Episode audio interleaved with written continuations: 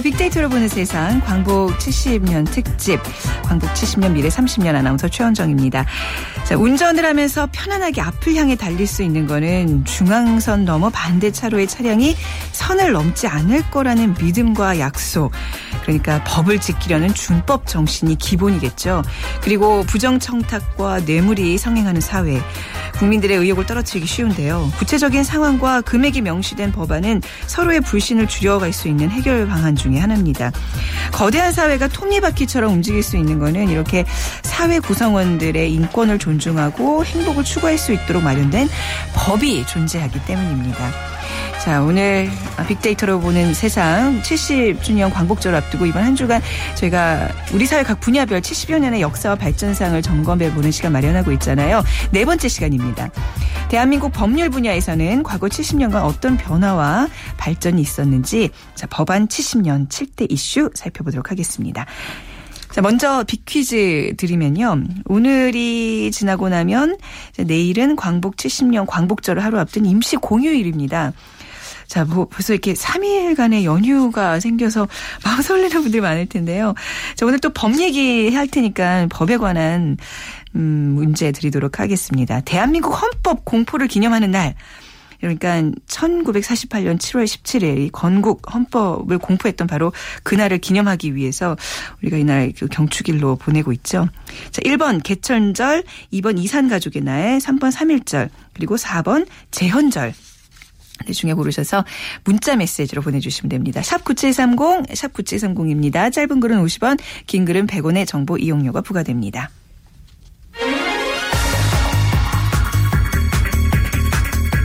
빅데이터로 듣는 광복 70년, 미래 30년. 우리 사회 각 분야의 발전상을 전문가들과 함께 빅데이터로 분석해봅니다. 네, 호주제도 폐지되고 너무너무 좋죠. 여권 신장이 돼서 너무 좋아요. 우리나라가 70년 동안 많이 달라졌죠. 이제 선진국에 완전히 발돋움한 거죠. 얼마 전에 간통국도 폐지됐는데 시대가 얼마나 변해서 우리로서는 세대로서는 상상할 수 없는 일들이 너무나 많이 벌어지고 있어요.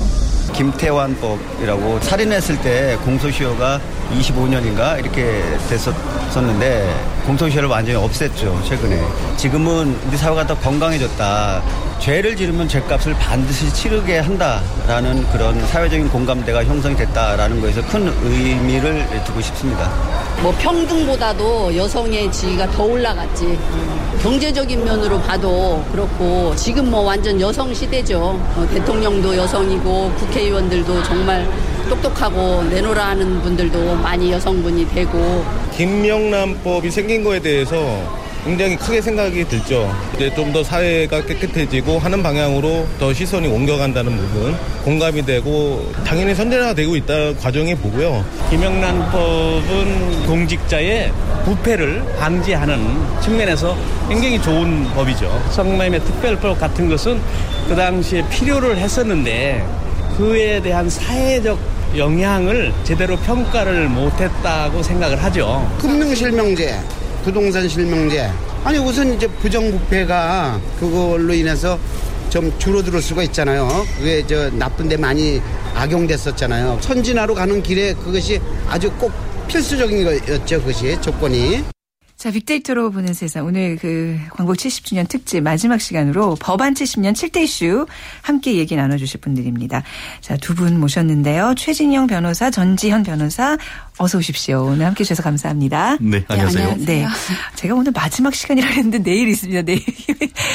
10, 14일에도 예, 저희가 이제 스포츠로 찾아뵙고요. 오늘은 이제 법과 관련된 예, 오늘 그 특집으로 마련하겠습니다. 근데 오늘 또 때마침 두 법조인들을 모시고 같이 방송 준비하면서 속보를 접하게 됐어요. 그 이제 법무장관의 광복절 특사 발표가 있었습니다.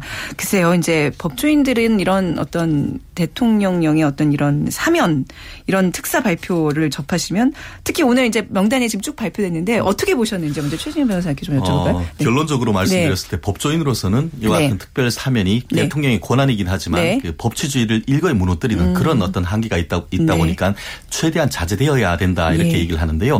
그럼에도 불구하고 대통령이 상당히 자제해왔는 건 맞는데 네. 적절한 시점에 하는 이런 같은 했는 것에 대해서는 상당히 환영입니다. 네. 사실 지난번에 그 어, 보면은 경제도약, 사회 통합을 위해서 음. 이번 그 8.15를 그 70주년을 맞아, 맞아서 한다고 했는데 네. 누가 대상이 될까 굉장히 궁금했는데 네, 그렇죠. 뚜껑을 열어봤더니만 정치인은 배제되고 음. 경제인을 대상으로 하고 경제인도 예전에 어, 그 이미 참여를 받았던 사람은 배제했는 그런 나름대로의 기준이 있는데요. 네. 그럼 나름대로의 제한된 기준을 가지고 어떤 사면을 했다는 점에서 네. 어, 나름대로 평가를 할 수 있다 이렇게 생각을 합니다. 네, 우리 전시현 변호사께서는 어떤 좀 의견을 갖고 계시는지.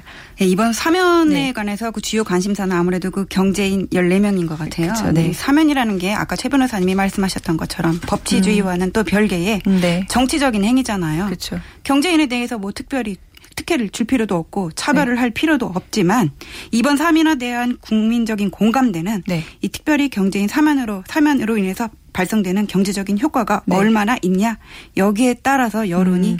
있을 거라고 그렇게 봅니다. 네. 또 오늘 이제 발표를 앞두고 이제 또뭐 많은 의견들이 이제 오고 가겠죠. 또 시간 되면 좀 짚어드리도록 하겠습니다. 그리고 이제 앞서 우리 시민들의 목소리 들으면서 그 법이라는 게 그렇네요. 그 시대 변화에 맞춰서 생겨나는 법들도 있지만 또 시대를 이끌어 나가는 법들이 있잖아요. 우리 시민들이 대부분 굉장히 긍정적으로 어떤 게 많은 법안들이 마련되면서 뭐 여성의 인권이 뭐뭐 올라갔다. 여성의 지위가 올라갔다. 뭐 이제 점점 선진국으로 가는 길목을 좀 마련한 것 같아요. 굉장히 긍정적인 얘기들 했어요. 이런 얘기 좀 들으시면서 어떤 느낌 받으셨어요? 그렇습니다. 그 법이란 것은 네. 사회를 그 선도하기보다는 네. 사회를 뒤를 지지하고 네. 단단하게 받쳐주는 역할을 하지 않습니까? 네. 우리나라가 경제 그 어 건국된 이후에 네. 경제적으로 굉장히 많이 발전을 했지 않습니까? 그 뒤를 법률이 지원을 해줬다는 점 에서 어떻게 보면 법조인의 한 사람으로서 그런 부분에 대해서 자신 네. 그 자부심을 가지고 어 결국 그 법적 안정성도 중, 요합니다만 그 반면에 변화하는 사회를 빨리 쫓아갈 수 있도록 네. 그런 어떤 법을 만들어주는 그런 점에서 음. 앞으로는 그 국회의 역할이 더더욱 중요한 것이고 그렇죠. 그것을 네. 적용하는 법률가의 역할도 앞으로 정말 무한하다 이렇게 생각을 합니다. 네 오늘 이제 법 얘기 한다고 그러면 아마 많은 청취자분들께서 어렵게 모르겠는데? 하고 채널 돌리시지 않을까 걱정이 되는데 사실 저도 법 법 없이 사는 사람인지라 어, 네. 잘 몰라요. 그리고 오늘 굉장히 그 내용이 어려울까 좀 고민을 해봤지만 이렇게 좀 준비된 내용 결코 어렵지 않고 이 시대 70년을 좀 정리하는 굵직굵직한 사건들 위주로 되어 있잖아요. 그래서 오늘 함께 해주시면 현대사의 역사를 정리하는 좋은 시간이 될 것 같습니다. 자, 그럼 먼저 그 각 분야별로 이제 7대 이슈들을 우리가 살펴보고 있는데 오늘은 시대별 달라진 법안들 좀 정리해 보도록 하겠습니다. 좀 먼저 1950년대로 좀 올라가 보겠습니다. 네. 어떤 이슈들이고 화제들이 네. 있었나요? 그 정치적인 측면과 네. 경제적 측면을 좀 나눠보고 싶은데요. 네. 정치적 측면에서는 아시다시피 1950년에 6.25가 있었고 네. 그것을 종결하는 것이 1953년에 정전협정이 있었습니다. 그 정전협정 원문, 원문을 보면 안타깝게도 대한민국 정부는 빠져 있습니다. 네. 그런 점이 참 안타깝지만 어쨌든 종 그 6.25를 끝내고 우리나라의 어떤 도약의 발판을 만들었다는 점에서 네. 굉장히 의미 있는 것이고 또 경제적 측면에서는 농지개혁법을 제가 말씀드리고 싶습니다. 싶은데요. 네. 아시다시피 48년 정부 수립 이후에 그때는 어 이게 농업이 굉장히 핵심적인 산업이었지 않습니까? 그럼에도 불구하고 소작농이 있었었는데 음. 어 그런 상황에서 농지 개혁법을 해서 농지를 그 실제 죽는 그 농사를 하는 농민에게 돌, 돌려주어 주어서 네. 어떤 경제적 정의를 마련했다는 점에서 음. 상당히 의미 있는 법이다라고 해서 경제적인 측면에서는 어, 말씀드린 농지개혁법을 제가 네. 그 선정을 해봤습니다. 네, 이런 그 어떻게 보면 굉장히 획기적인 혁명적인 법안이라고 볼 수 있는데 이 법이 제정된 배경이 있었을 거 아니에요. 뭐 네. 주체도 있을 테고. 예. 아시다시피 그 당시 경제 구조에서 농업 비중이 차지하는 비중이 절대적이었고 네. 농민 대다수가 소작농이었습니다. 네. 그래서 그래서 그 우리나라 광복 이후에 어 미 군정청에서 이 부분을 좀 어떻게 하려고 했지만 제대로 되지 않던 도중에 어 그 그 38선 이, 이북인 북한 같은 경우에는 46년에 농지 개혁을 해서 무상 몰수 무상 분배를 해버렸습니다. 네. 그러다 보니까 북한 소식을 듣고 남한에서 이 부분에 대한 그 여론이 비등했었는데요. 음. 그와 같은 여론을 반영해서 네. 1948, 그 49년에 어 이와 같은 법을 만들었고 50, 1950년 5월 달에 이 법을 시행 시행하기로 했습니다. 그래서 상당 부분 진행되던 중에 아시다시피 6월 달에 6.25가 터지면서 음. 전면적인 시행이 좀 보류됐다는 아, 점에서 그래요? 굉장히 좀 한계가 있었다 이렇게도 볼 수가 있습니다. 네. 약간 이제 이 법 같은 경우에는 우리 이제 우리 사회에서 어떤 기득권층에 의한 어떤 그 기득권을 버리는 법이라기보다는 좀 외부 손에 의해서 제정된 법이라고 봐야 되는 거죠. 네. 그렇죠? 실제 네. 그렇습니다. 네. 뭐 그럼에도 불구하고 네. 그 조선 시대에 있었던 4, 500년 되는 어떤 음. 소장농을 이와 같은 제도적으로 해체했다는 점에서 네. 의미가 있고 6.25 도중에 도 이와 같은 농지 개혁이 있었기 때문에 그렇죠. 어떤 네. 그 북한이 들어왔을 때에도 음. 어떤 그 우리나라가 공산화하는데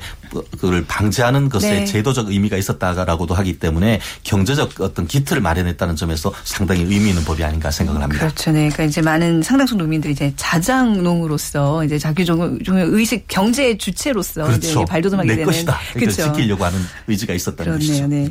자, 그럼 우리 전지현 변호사와 함께 1960년대 주요 법안으로 또 넘어가 보도록 하겠습니다. 어떤 법안이 가장 화제가 됐었을까요? 60년대는 네. 이제 모두가 배고팠던 시기예요. 네. 그 시대는 이제 먹고 사는 문제가 화두였죠. 네. 더군다나 50년대 후반 이후는 서방 원조도 감소했단 말이에요. 네. 그래서 정부는 정부가 주도를 해서 외자를 도입해서 수출 음. 산업 육성하는 정책을 펼쳤고 네. 이런 것들이 법안에도 반영이 됩니다.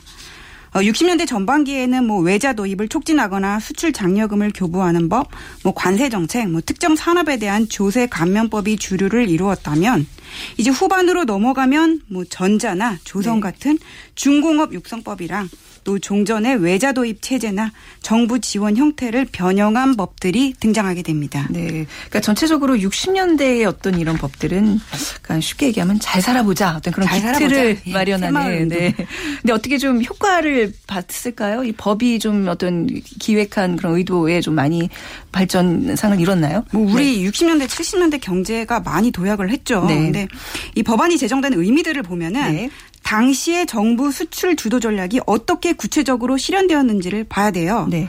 먼저 이 정부가 관리를 해서 외국 자본 대량 도입을 하고 또 62년부터 시작된 경제개발 500년 계획상 주력 사업대에서는 지불을 보증을 했고 또 이 보조금 지원 말고도 수출 품목의 원자재 수입과 또 국내에서도 생산이 가능한 수입품 간에는 네. 차등 관세를 부과하는 정책을 폈어요. 네. 이런 것들이 아까 말씀드린 법으로 나타났는데 그런데 후반기로 가면은 변화가 생깁니다. 음. 이 전반기 주력 상품이 섬유나 합판, 시멘트 같은 경공업 제품이라면 네. 이제는 장기적으로 봐서 중공업 제품을 육성하기 시작을 해요.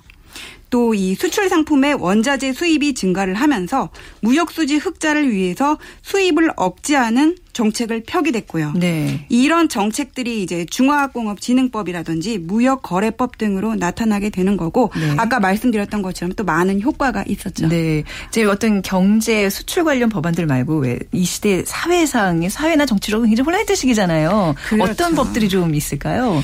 먼저 네. 정치사를 보면은 60년대는 헌법 개정이 네 차례나 있었어요. 네. 또4.19 이후에 의원 내각제로 개편을 시도했다가 여전히 혼란이 계속되던 주에 5.16이 일어나면서 네. 다시 대통령제로 가고 탐공화국이 출범을 했는데 69년에 다시 삼성 개헌이 있었죠. 네. 그 방송법도 아마 요 60년대 때 나온 거죠? 네. KBS가 존재하게 KBS 되는 그 텔레비전 방송이 그때 네. 시작됐고 네. 그때는 여의도가 아니라 저쪽에 남산 근처라고 네, 네, 들었어요. 또 지금의 MBC도 창립이 됐고 네. 그래도 아직은 그때는 이제 TV보다는 네. 라디오가 생활의 중심이었고 대표적 인기 프로가 왜 최무룡 선생님 최무룡 선생님이 진행하시는 노래의 성자 이런 프로가 있었대요. 아, 최무룡 선생님이 배우 아니세요? 이분이 라디오에서 오. 진행도 하셨다고.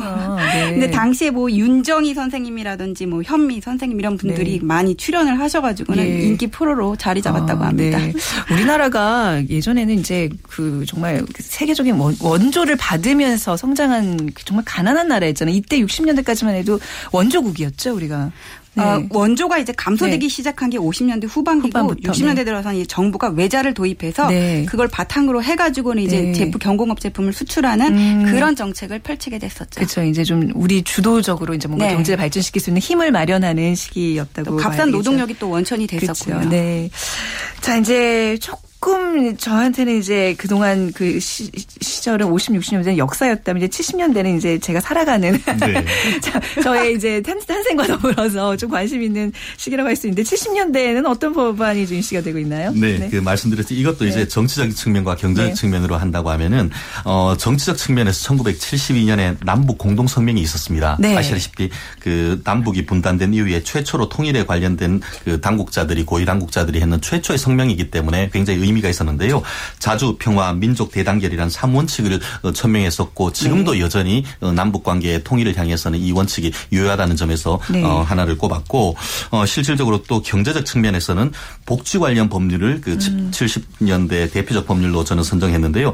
어떻게 보면 역설적으로 들릴 수도 있겠습니다만 지금 있는 그 사회복지법의 기본 모태가 이때 그 형성이 되었다라는 아. 점에서 의미를 두고 있습니다. 네. 1970년 1월 1일 날 사회복지사업법이라는 것이 제정됐 고 네. 어 73년에는 국민복지연금법이 제정됐습니다. 네. 아시다시피 이 법은 그 나중에 이제 그 88년에 시행된 그 국민연금법의 시초가 된 법이기 때문에 상당히 의미가 있고 76년 같은 경우에는 기존 그 의료보호법이 있었는데 이걸 전면 개정해서 네. 실제로 공무원, 교직원, 군인을 제외해서 500인 이상 근로사업자를 대상으로 강제 적용 방식으로 하는 직장 의료보험을 실시를 했는데요. 네. 그러한 점에서 사실상 사회보험으로서의 의료제도가 도입된 것이라는 평가가 있기 때문에 그러한 의미에서 상당히 제도적 차원에서는 의미가 음. 있어서 사회복지 관련된 법을 70년대 대표법으로 한번 선정해 봤습니다. 네. 근데 이제 70년대로 가면 우리나라 이제 경제 발전과 어떤 인권 민주화가 계속 상충하면서 그 갈등으로 인해서 이제 또 다른 발전을 도약하는 그런 시기였다고 봐야 되잖아요. 네. 좀 대표적인 그런 법 어떤 법들을 좀 들을 수 있을까요? 어, 말씀드렸듯이 그 네. 그 이그 그 70년대 같은 경우에는 박정희 정부 하에서 그 경제개발 5, 개년 계획 하에서 수출 제한 네. 그 공업 전략 특히 네. 그 70년대 초부터는 경공업을 넘어서 중공업 전략으로 했었죠. 그래서 네. 각종 중공업을 중진하는 어떤 전략이 많이 있었는데요. 네. 그, 그 그러다 보니까 64년에 1억 불이었던 수출액이 71년도에 10억 불, 또 네. 7, 바로 6년 뒤인 77년엔 100억 불을 돌파했을 정도로 고도적 고도의 그렇죠. 경쟁 네. 성장을 네. 했었습니다. 문제는 그 과정에 사회 모순이 일거에 터져 나왔던 것이죠. 그렇죠. 네. 그래서 그 1970년 10월 11월 달 같은 경우에는 잘 아시다시피 평화 시장의 재단사인 전태일 씨가 네. 근로기준법 준수하라. 우리는 그 기계가 아니다라고 음. 하면서 분신 자살을 했었지 않습니까? 그리고 그 이후에도 뭐 그 72년 같은 경우에 경우에는 박정희 대통령이 비상계엄 선언하고 네. 국회 예산을 하는 등 헌법을 효력을 무효화시키는 그런 했죠. 이른바 10월 유신이라고 하는데요. 네, 네. 이처럼 고도 성장이 있었지만 그것에 있는 경제 성장의 이면에 어떤 그 민주화가 상당 부분 후퇴했다는 그런 음. 비판이 있지 않습니까? 네. 그러다 보니까 그와 같은 민주적 정당성이 부족한 정부가 이와 같은 사회 그 복지 제도를 통해서 어떤 시민과 어떤 국민들을 음. 어, 위로하려고 하는 그런 나름대로의 노력이 있었다 이렇게 평가를 하는데요. 네. 아, 한마디로 뭐 그래서 국민 공무원 지지를 얻기 위해서 공무원 연금법, 군인 연금법 음. 도입했고 국민 비판 모의 그 하기 위해서 각종 사회 그 복지 제도를 도입했는데 결국 그것이 정권 유지 차원 실제로 국민들을 위한 것이 아닌 네네. 정권 유지 차원이란 비판이 상당히 있었던 것이고 실제로 또 그때 같은 경우에는 남북 간의 체제 경쟁이 있었기 있기 때문에 네, 북한에서 뭘 하면 우리도 뭘 경쟁하면서 네, 그런 예. 식으로 해서 대외 홍보용 아. 체제 선전용으로 악용됐다는 그런 비판도 있는데 그럼에도 네. 불구하고 현재를 봤을 때는 그때 현재 지금 복지제도에 씨앗이 음. 뿌려졌다는 점에서는 의미가 있었다 이렇게 평가할 수 있습니다. 그때만 해도 우리 그냥 인식에 북한이 더 잘 살고 네네. 북한이 이제 아무래도 사회주의에 기반하기 때문에 더 어떤 인권이나 뭐 어떤 복지 정책에 있어서 우리보다 좀 앞서다 이런 인식들이 많았었잖아요. 그렇습니다. 네, 그러니까 정부 입장에서 그게 굉장히 큰 부담이었겠네요. 그렇죠. 실제로 체제 경쟁이 있었기 네. 때문에 단순히 경제 그럼 뭐 1인당 국민 소득이 얼마인지를 떠나서 네. 국민을 얼마나 먹여 살리느냐 측면에서 사실 네. 70년대까지만 해도 북한이 우리나라보다 경제가 좋다 그렇죠. 보니까 그렇죠. 네. 그래서 의료보험 같은 것도 훨씬 더 앞서가니까 그, 그 당시에 이제 민주적 정당성이 부족한 정부로서는 네. 마음이 급했던 것이죠. 음. 근데 결론적으로 얘기하면 그와 같은 어쨌든 굉장히 아이러니하게도 그런 네. 제도는 만들어졌고 그러한 제도에 있어서 그 정부와 북한이 간접적인 영향을 미쳤다는 점에서 네. 지금 생각하면 참 굉장히 아이러니한 상황이었다. 이렇게 지금 세대들은 전혀 이해를 못할 것 같아요. 네. 북한이 우리보다 잘 살았다고, 북한에 네. 인권이 있었다고, 복지가 있었다고, 그렇죠. 자, 지금 오늘 여러분과는 함께 그 법안 7대 이슈에 대해서 좀 나눠보고 있고요. 다시 한번 좀 비키즈를 드리면요. 오늘 법과 관련된 얘기를 하는 만큼 좀 우리 헌법에 관한 문제입니다. 대한민국 헌법 공포를 기념하는 날 맞춰주시면 됩니다. 7월 17일에 이날 기념하고 있죠. 1번 개천절, 2번 이산 가족의 날, 3번 3일절, 4번 재헌절 중에 고르 셔서 휴대전화 문자 메시지 지역번호 없이 샵 9730입니다. 샵 9730으로 보내주시면 됩니다.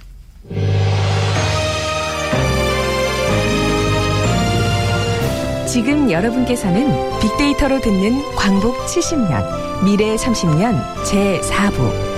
대한민국 사회변화상을 보여주는 법조계 7대 이슈를 듣고 계십니다. 최진영 전지현 변호사가 대한민국의 변화를 이끌어온 중요 법안을 빅데이터로 분석해 봅니다.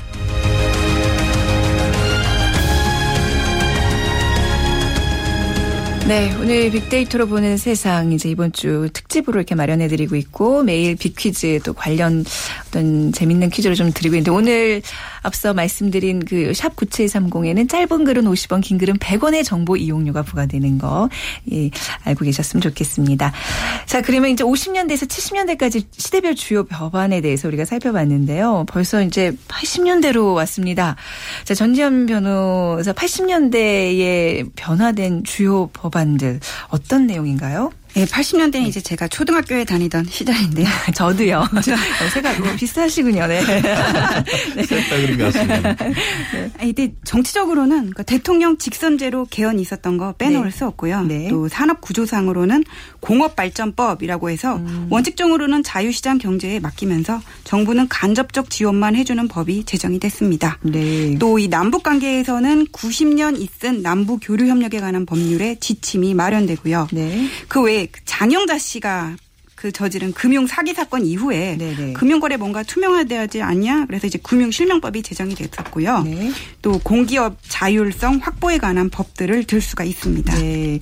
우리가 이제 육공화국 헌법이라 그러잖아요. 그게 네. 이제 지금까지도 그 기본 틀이 이어져 오고 있는 건가요? 어, 이게 어떻게 뭐 계속해서 헌법은 개, 몇 차례에 거친 개정이 있었고 그런데 네. 그거 한 번만 좀 정리를 해주시면 몇 차례 네. 개정이 있었는데 89년 이제 대통령 직선제로 개헌이 있은 게 마지막이었고 아직까지 개헌은 없었습니다. 없었습니다. 없었어요. 예. 아, 알겠습니다. 이제 남북 관계 경제에 있어서 좀 중요한 법들은 어떤 법들이 있을까요?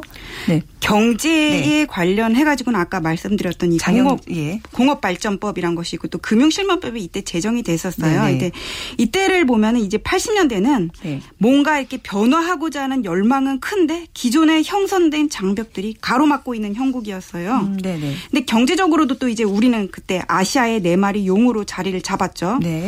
그런데 점차 값싼 노동력 가진 후발 개도국들이 위협을 하는 거고 위협을 하기 시작을 했고 또 대외적으로도 기존의 가트에서 WTO 체제로 가면서 개방 압력이 거세졌단 말이에요. 네. 그래서 이제는 60년대 70년대 시행을 했던 국가 주도의 수출 전략이 안 먹혀요. 음. 그래서 특정 중공업 육성 정책을 버리고 정부는 간접적인 지원만 해주는 시장 경제 원리에 맡길 수밖에 없었고 네. 이래서 탄생을 했던 게 공업 발전법입니다.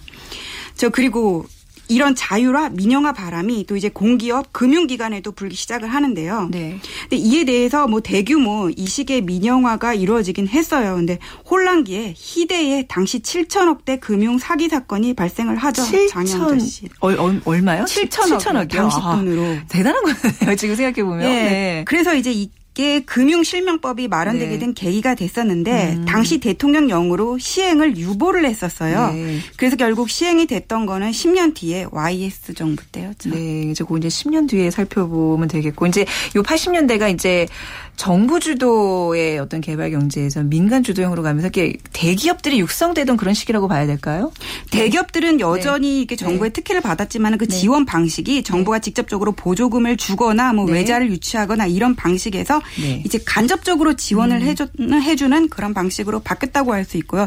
이거는 우리가 이제 경제가 어느 정도 성장을 해서 후발 개동국이 밀려오고 또 해외적인 그런 상황도 그 시장 경제 체제가 바뀌고 또 다른 음. 외국에도 장기적인 불황이 오면서 어쩔 수 없이 그렇게 갈 수밖에 없었습니다. 네, 우리가 80년대 하면 가장 기억나는 어떤 키워드는 민주화잖아요. 그러니까 그 음. 민주화의 바람이 이제 육공화국 헌법에 반영됐다고 봐야 되는 거죠. 네, 네. 그렇죠. 네. 이 시기에 또 뭐 아시안 게임 올림픽도 네. 있었고요. 그렇죠. 또뭐 네. 일요일 낮에 항상 하는 거 있잖아요. 전국 노래자랑 네, 이때 네. 시작됐어요. 아, 그렇죠. 저희가 어저께 이제 대중문화 방송 이런 걸 짚으면서 이산 저기 전국 노래자랑 얘기를 어마어마하게 했었어요. 이게 아, 보면 예, 그 방송하다 하나가 그렇죠. 뭐 정치, 경제, 사회 모든 분야에 있어서 굉장히 큰 영향을 미치고 있는 거를 살펴볼 수 있습니다. 또 칼라 TV도 이때 맞아요. 그렇죠. 칼라 TV 시대가 이제 80년대죠. 자, 최진영 변호사께 이제 네. 90년대 이슈 좀 부탁드리겠습니다. 네. 네, 그 1990년대의 키워드라고 한다고 하면은 민주화의 어떤 그 열매를 따을 수 있는 시기였다라고 네. 할 반면에 경제 같은 측면에는 성장과 침체가 어떻게 반복됐다 이렇게 평가를 할 수 있지 않겠습니까? 네. 아시다시피 그 말씀하신 대로 이제 어 육공화국 헌법이 만들어진 이후에 문민 정부로 이제 그, 음. 그 들어서면서 어 1990년대 93년 8월 12일 날 우리나라 역사상 굉장히 중요한 의미를 가진 얘기가 있었습니다. 네. 아시다시피 금융실명법이 네. 어 대통령 긴급 명령으로 해서 도입됐는데요. 네. 어그 당시 이제 오공화, 오공화국 정부가 막을 내리고 문민 정부가 들어선 다음에 어 어, 기, 그 대통령인 그 당시 김영삼 대통령이 전격적으로 실시를 했던 것인데요. 아, 이게 저기 금융실명제가 대통령 긴급 명령으로 네. 발동된 거였어요. 한마디로 그 네. 국회에서 정하다고 그러니까 하는 예. 한 것이 아니고 대통령이 오. 어. 법률에 해당하는 용, 것을 그 만들 수 있는 긴급 대권이라고 얘기를 할 수 있는데요. 네네. 만약에 그 국회에서 공론화 과정을 거쳐 버린다고 하면은 지하에 있는 돈이 그렇군요. 다 숨어버리기 때문에 음. 대통령이 아무에게도 안 날리고 전격적으로, 전격적으로 해버리는. 아. 그때 당시 이른바 YS의 성격을 한마디로 드러내는 네네. 케이스다. 그렇게 얘기를 하고 있었죠. 그냥. 화끈하게 했던 것입니다. 예. 아, 그리고 굉장히 우리 어떤 경제사에서 중요한 법이라고 봐야 되겠죠. 네, 그렇습니다. 네네. 실제로 그, 그 당시에 핵심적인 내용이 두 가지인데요. 비실명 계좌에 대한 실명 확인 없는 인출 금지. 옛날에 음. 차명 계좌 굉장히 많았죠. 음. 그런 것들을 실명 확인을 해야 그 돈을 찾을 수 있도록 그렇게 했던 네. 것이고 또 순인출 3천만 원 이상 같은 경우에는 국세청에 통보하도록 돼 있었습니다. 네. 그러다 보니까 그 전에 있던 것들을 어떻게든 한마디로 지하에 있던 그 자금을 양성화한다는 그런 의미가 있었었던 것인데요. 네. 실제로도 보면은 기, 기존에 어떻게 보면은 범죄의 온상이 되는 지하 경제를 했던 투기성 자금이나 부정부패 자금이 것을 양성한다는 의미가 상당히 있었고 실제로 그런 어 그때가 그 계기가 돼서 현재 모든 어떤 계좌를 만들 때는 실명 확인을 해야 네, 되지 않습니까? 그렇죠. 그런 점에서 우리나라의 자금의 흐름이 투명화했다는 음. 점에서는 상당히 의미가 있는데 그럼에도 불구하고 그로 인해서 어떻게 보면은 주가가 폭락하고 또 부동산 가격이 그 위축되고 또 중소기업도 작은 경색으로 어떤 부도가 있었던 그런 것이 있었기 때문에 공과가 엇갈린다는 그런 내용이 네. 있었고요. 네. 90년대 초반에 이것이 있었다고 하면은 아시다시피 90 1997년도로 들어오면서 우리나라 경제가 급속도로 네. 어그 어려워지면서 IMF 사태로 들어갔었지 않습니까? 네네. 그것이 바로 1997년 12월 달에 깡듯이라는 얘기를 아마 네네. 그 네. 성인이라면 누구나 네. 그, 네. 그, 기억을 하는 어 그 IMF 총재가 와서 네. 그때 그 김창열 그 우리나라 경제경 부총재와 네. 협의를 했었던 그와 같은 IMF 양해각서가 어떻게 보면 우리나라 90년대 하반기의 키워드로 법률로 얘기를 할 수가 음. 있는데요. 네. 그 당시에 한보를 비롯해서 대기업들이 줄줄이 부도가 있었지 않습니까? 어 근모기도 했고 여러 가지 어떤 그걸 해서 어 거의 보면 한 4년 5년 만에 졸업을 했었습니다. 2001년 8월 달에 IMF에 대해서 우리가 졸업한다는 선언을 네. 했었는데요. 그 성과로서 우리나라 같은 경우에는 금융에 있어서 선진화가 상당히 이뤄냈습니다. 네. 그래서 그, 그 IMF 이후에 우리나라가 낳았던 옥동자라고 한다고 하면은 네. 자본시장 통합법과 같이 선진화된 금융, 그 네. 금융 시스템을 도입했다는 점에서 우리나라가 굉장히 어떻게 보면은 모범적인 IMF를 네. 극복했던 어, 나라라 하는데 네. 최근에 들어서 그 유럽에 있는 그리스가 이와 같은 비슷한 음. 사태를 겪고 있는데 네. 우리나라한테는 그렇게 가혹해놓고 지금 그리스에 대해서는 별로 그 자기들 뭐 음. 유럽 같은 식구라고 그런지 좀 감싸 안는 그런 모습을 보면서 네. 과연 그때의 우리나라에 했던 조치들이 적합했는가에 대한 어떤 아. 반성도 일어나고 있는 상황입니다. 야, 정말 90년대는 뭐 이 금융 실명제, 부동산 실명제 뭐 선진화로 가는 길목이다 하지만 또 IMF라는 큰 사건도 있었고 그야말로 롤러코스터 경제사에서 네, 롤러코스터를 타는 해였던 것 같아요. 예. 우리 전재 변호사 이제 2000년대로 넘어가고 있습니다. 네. 여기 많은 이슈들이 있죠. 네. 먼저 어떤 거 살펴볼까요? 호주제 폐지가 네. 아닐까 싶어요. 네. 네. 호주라고 하는 말은 이제 음. 가라고 하는 네. 가문, 집안, 가족을 대표하는 사람이거든요. 네. 호주제가 폐지되기 전까지 가족이란 거는 호주를 중심으로 이루어졌어요. 그래서 자녀나 아내는 남편의 가에 아버지의 가에 입적해야 했고 음. 또 호주 승계 순위는 남자가 우선이었고요. 장남이 네. 또 장남이 우리의 가를 승계한다 그런 인식 때문에 네. 아들을 낳아라 이제 또 남아 선호 사상으로 이어졌죠. 네. 그런데 이러한 호주제는 가족 제도가 개인의 존엄과 양성의 평등을 기초로 음. 한다는 헌법에 위반된단 말이에요. 그렇죠, 네. 그래서 폐지가 되고 신분 제도가 네. 호주 중심의 가족이 아닌 개인 중심으로 개편되게 하게 되었습니다. 네, 그래서 앞서 이제 많은 여성분들이 굉장히 호주제 폐지를 주요 법안으로 이제 뽑아주시면서 이제 그 기쁨들을 호소했던 그 시민들의 목소리 들어보셨습니다. 자, 오늘 법률 또 7대 이슈를 이렇게 살펴보면서 시간이 또 후딱 지나가 버렸네요. 그래도 이제 우리가 70년을 돌아보면서 우리 앞으로의 또 대한민국의 발전과 변화에 또 기대를 거는 시간 마련해봤습니다. 오늘 두 분 최신영 변호사, 전지현 변호사 감사합니다. 잘 들었습니다. 네, 고맙습니다. 네. 자, 빅데이터로 보는 세상 내일 마지막 특집으로 찾아뵙겠습니다. 고맙습니다.